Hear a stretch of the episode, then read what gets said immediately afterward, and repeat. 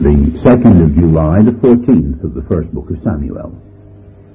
Now it came to pass upon a day that Jonathan, the son of Saul, said unto the young man that bare his armour, Come, and let us go to the Philistine garrison that is on the other side.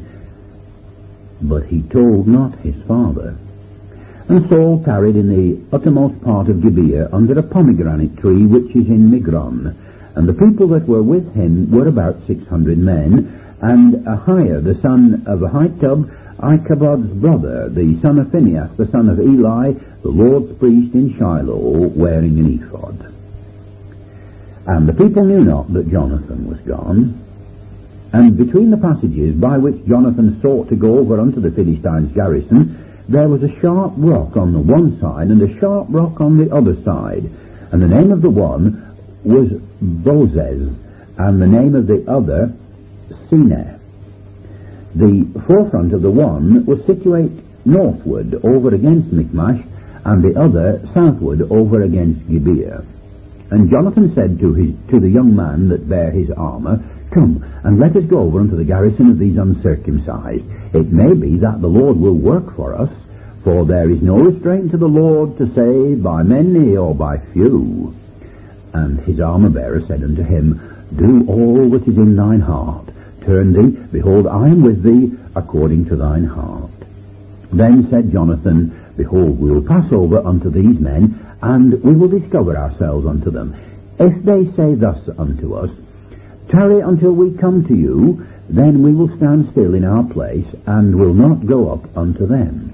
But if they say thus, Come up unto us, then we will go up, for the Lord hath delivered them into our hand, and this shall be a sign unto us. And both of them discovered themselves unto the garrison of the Philistines. And the Philistines said, Behold, the Hebrews come forth out of the holes where they had hid themselves.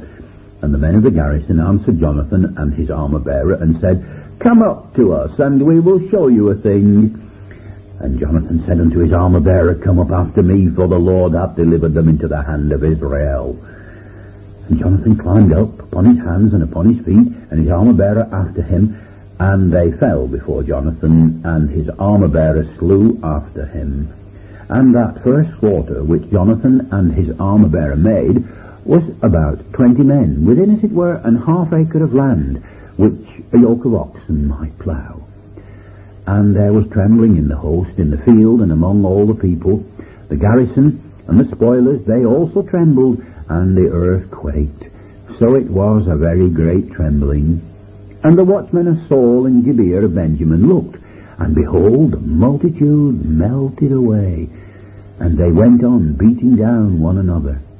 Then said Saul unto the people that were with him, Number now, and see who is gone from us. And when they had numbered, behold, Jonathan and his armour-bearer were not there. And Saul said unto Ahiah, Bring hither the ark of God. For the ark of God was at that time with the children of Israel. And it came to pass, while Saul talked unto the priest, that the noise that was in the host of the Philistines went on and increased. And Saul said unto the priest, Withdraw thine hand. And Saul and all the people that were with him assembled themselves together, and they came to the battle, and behold, every man's sword was against his fellow, and there was a very great discomfiture. Moreover, the Hebrews that were with the Philistines before that time, which went up with them into the camp from the country round about, even they also turned to be with the Israelites that were with Saul and Jonathan. Likewise all the men of Israel which had hid themselves in Mount Ephraim, when they heard that the Philistines fled, even they also followed hard after them in the battle. So the Lord saved Israel that day, and the battle passed over unto Beth Aven.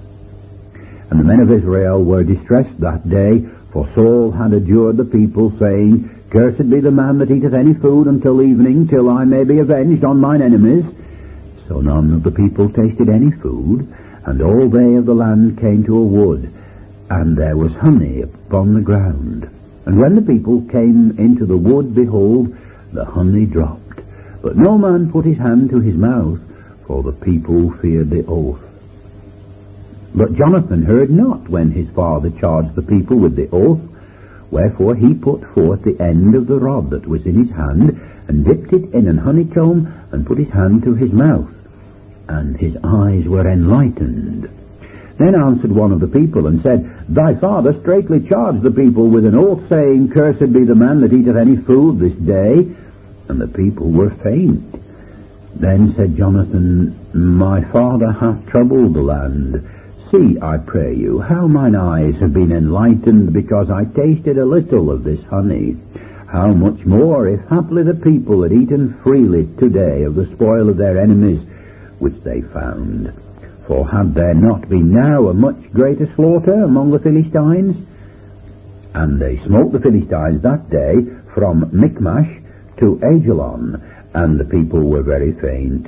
And the people flew upon the spoil, and took sheep, and oxen, and calves, and slew them on the ground, and the people did eat them with the blood. Then they told Saul, saying, Behold, the people sin against the Lord in that they eat with the blood. And he said, Ye have transgressed. Roll a great stone unto me this day. And Saul said, Disperse yourselves among the people, and say unto them, Bring me hither every man his ox, and every man his sheep, and slay them here, and eat. And sin not against the Lord in eating with the blood. And all the people brought every man his ox with him that night, and slew them there.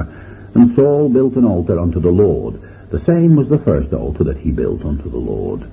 And Saul said, Let us go down after the Philistines by night, and spoil them until the morning light, and let us not leave a man of them. And they said, Do whatsoever seemeth good unto thee. Then the priest said, Let us draw near hither unto God. And Saul asked counsel of God, Shall I go down after the Philistines? Wilt thou deliver them into the hand of Israel? But he answered him not that day. And Saul said, Draw ye near hither, all the chief of the people, and know and see wherein this sin hath been this day. For as the Lord liveth, which saveth Israel, though it be in Jonathan my son, he shall surely die. But there was not a man among all the people that answered him. Then said he unto all Israel, Be ye on one side, and I and Jonathan my son will be on the other side. And the people said unto Saul, do what seemeth good unto thee. Therefore Saul said unto the Lord God of Israel, Give the perfect lot. And Saul and Jonathan were taken, but the people escaped. And Saul said, Cast lots between me and Jonathan my son. And Jonathan was taken. Then Saul said to Jonathan, Tell me what thou hast done. And Jonathan told him and said, I did but taste a little honey with the end of the rod that was in mine hand, and lo, I, I must die. And Saul answered, God do so and more also, for thou shalt surely die, Jonathan. And the people said unto Saul, Shall Jonathan die, who hath wrought this great salvation in Israel? God forbid. As the Lord liveth, there shall not one hair of his head fall to the ground, for he hath wrought with God this day. So the people rescued Jonathan that he died not. Then Saul went up from following the Philistines, and the Philistines went to their own place.